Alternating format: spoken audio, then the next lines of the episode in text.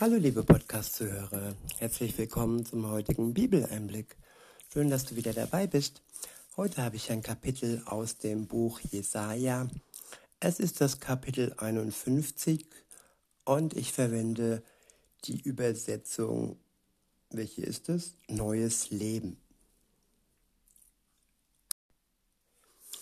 Ab Vers 1 heißt es, beziehungsweise ja, der erste Abschnitt ist überschrieben mit Aufruf, Gott zu vertrauen. Ab Vers 1 heißt es, alle, die ihr auf Gerechtigkeit aus seid, hört mir zu, alle, die den Herrn suchen. Ja, hier werden die angesprochen, die fragend sind, die auf der Suche sind und die Gerechtigkeit möchten in ihrem Leben und in der Welt, die selber versuchen gerecht zu sein und nicht ungerecht andere zu behandeln und selber auch nicht ungerecht behandelt zu wollen, behandelt werden zu wollen. Ja, in der Welt ist es oftmals nicht äh, einfach und manchmal auch nicht möglich, aber Gott wird uns gerecht behandeln. Am Ende der Zeit wird jeder Mensch ein gerechtes Urteil bekommen. Entweder Freispruch von seiner Schuld, weil er auf Jesus vertraut, weil er an seinen Tod glaubt, dass er für uns gestorben ist am Kreuz und auferstanden ist. Und ja, wer das glaubt, der wird das Urteil Freispruch bekommen. Kein richtiges Urteil, sondern eine Aufhebung des Urteils.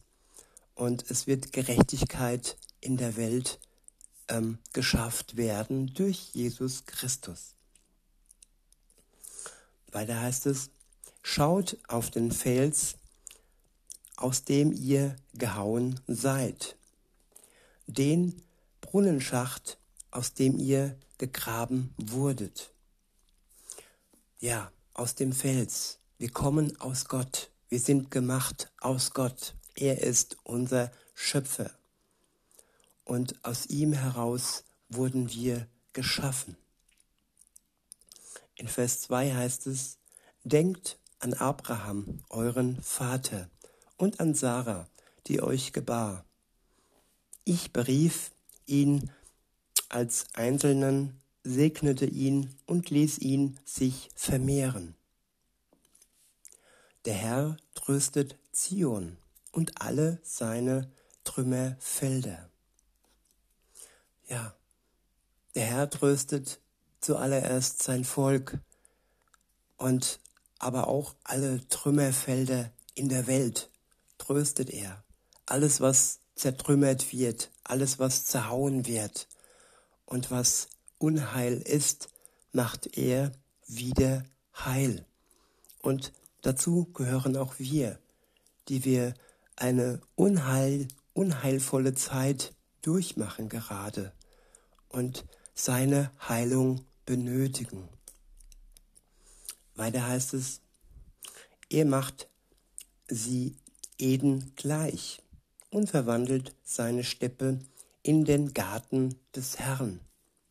Dort werden Jubel und Freude herrschen ja, auch wenn wir im Moment, wenn wir nur mit den Augen schauen auf die Welt, wenig Grund haben zum Jubel und wenig Grund zur Freude, so wird Gott am Ende alles Eden, dem Paradies, gleich machen und wird alles verwandeln in einen wunderbaren Garten. Und auch in unserem Herzen wird es dann so aussehen. Wir werden jubeln und wir werden uns freuen. Weiter heißt es, Lobpreis und Gesang erklingen darin. Hör mir zu, mein Volk, hör mich, meine Gemeinde, denn von mir wird die Weisung ausgehen und ich werde mein Recht als ein Licht für die Heiden aufrichten. Ja, als ein Licht für all die, die nicht an ihn glauben, wird er und hat er sein Wort aufgerichtet. Es strahlt hell in dieser dunklen Zeit. Und wenn wir uns nach seinem Licht, nach seinem Gesetz, nach seinem Wort orientieren, dann werden wir ans Ziel kommen. In Vers 5 heißt es, mein Heil ist nahe und meine Rettung schon unterwegs. Meine Kraft wird die Völker richten. Ich wiederhole, Vers 5, mein Heil ist nahe und meine Rettung schon unterwegs. Ja, jetzt in diesem Moment ist seine Rettung unterwegs.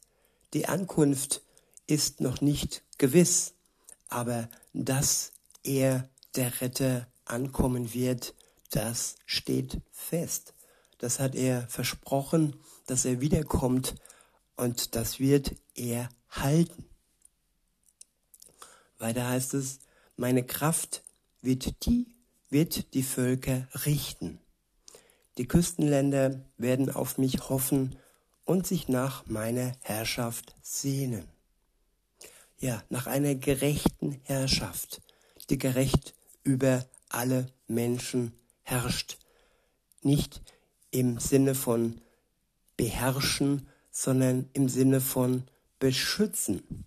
Das ist das wahre Herrschen, das nur Gott zu 100 Prozent schafft. Der Mensch ist so ja verzückt von der Macht und die Herrscher dieser Welt, die ja sind oftmals mehr sadistisch, als dass sie wirklich gerecht handeln. Weiter heißt es in Vers 6, Seht zum Himmel empor und blickt zur Erde hinab.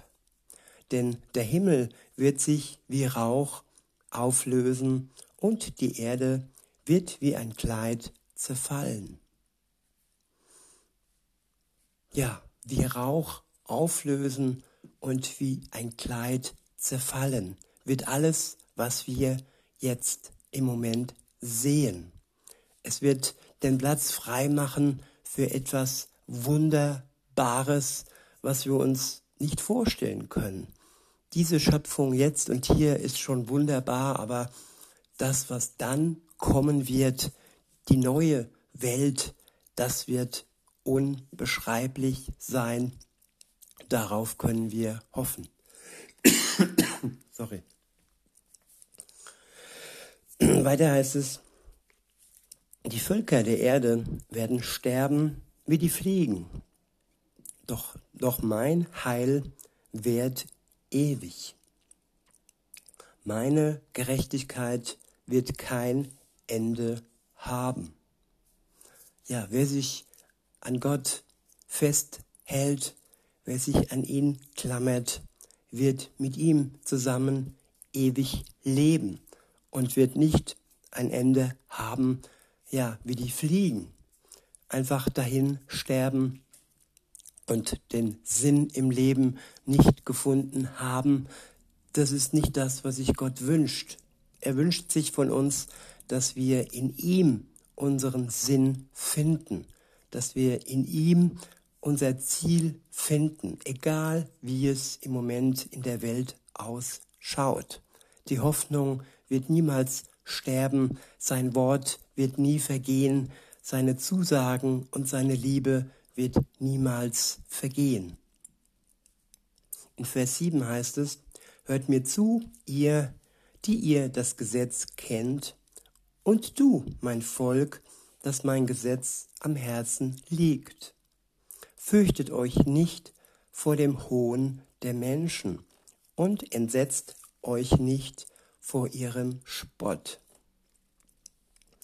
Ich wiederhole, hört mir zu, ihr, die ihr das Gesetz kennt, und, und du, mein Volk, dem mein Gesetz am Herzen liegt. Fürchtet euch nicht vor dem Hohn der Menschen und entsetzt euch nicht vor ihrem Spott. Ja, im Moment ist großer Hohn und großer Spott in der Welt.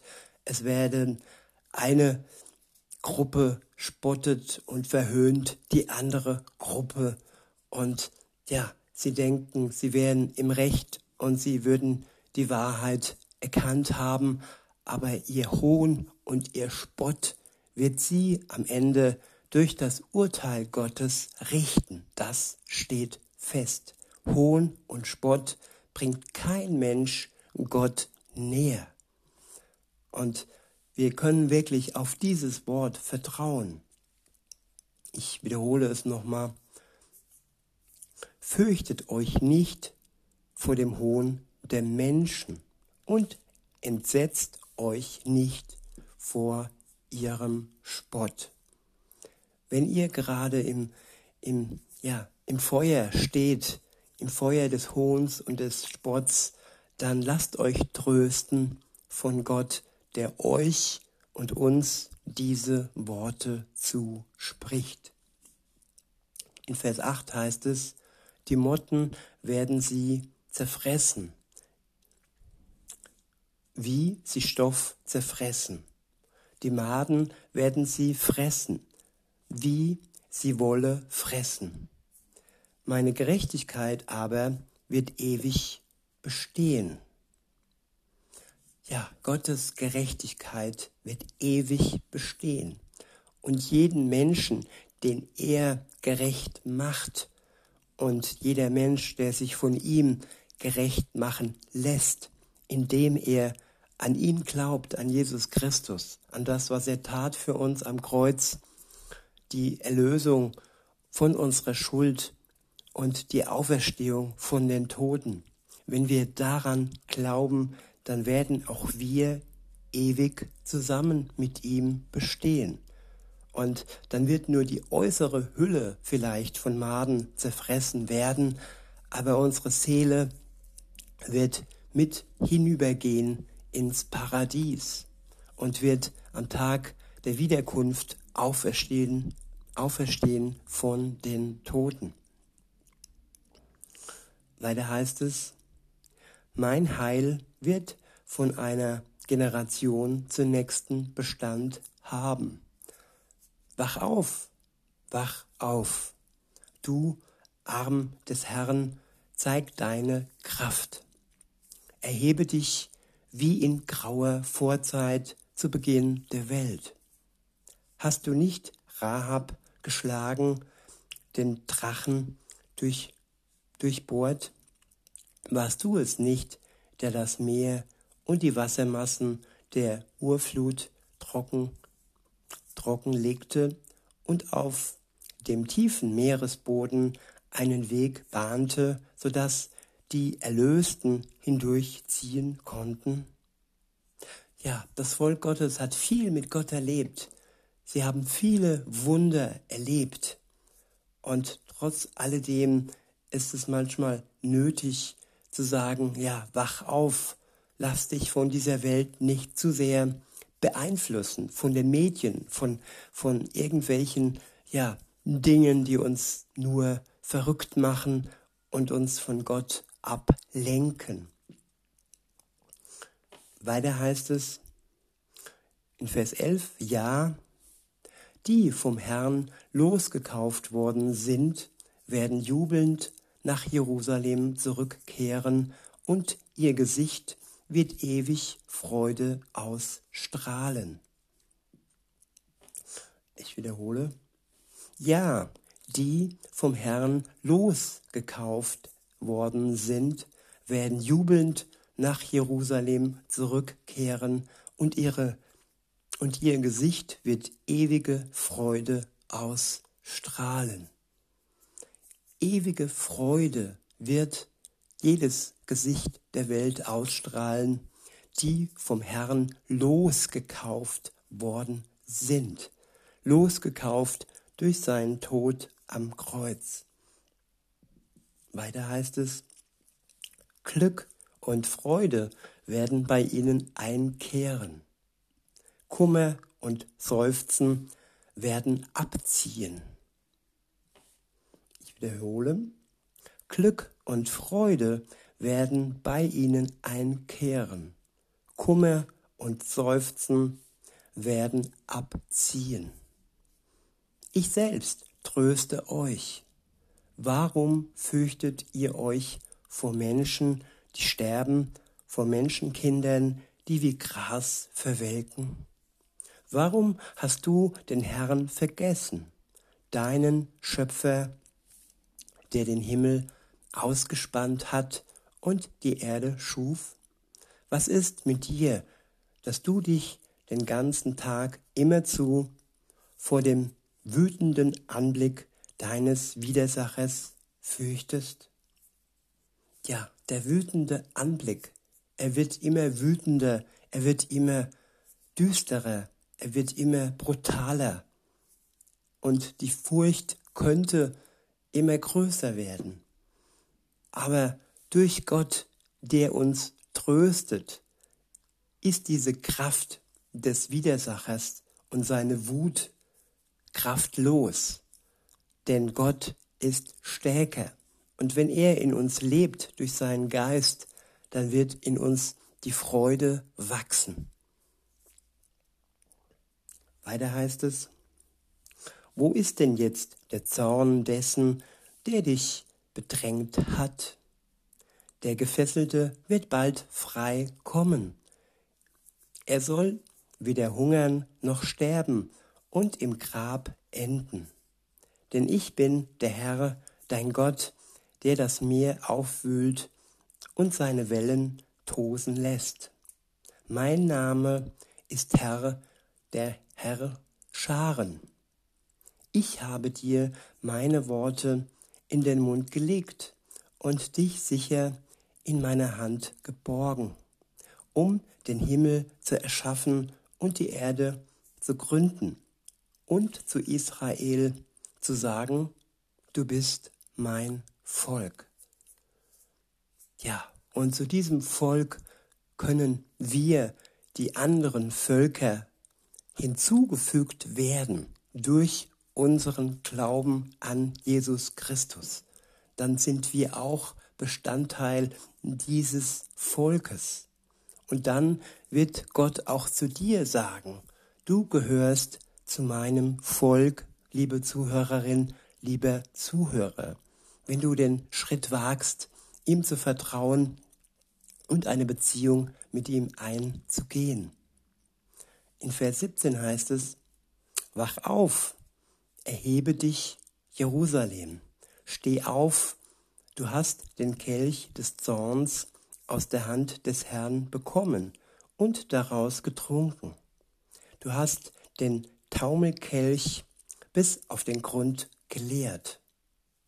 Unter denen, die du geboren hast, gab es keinen, der dich führte.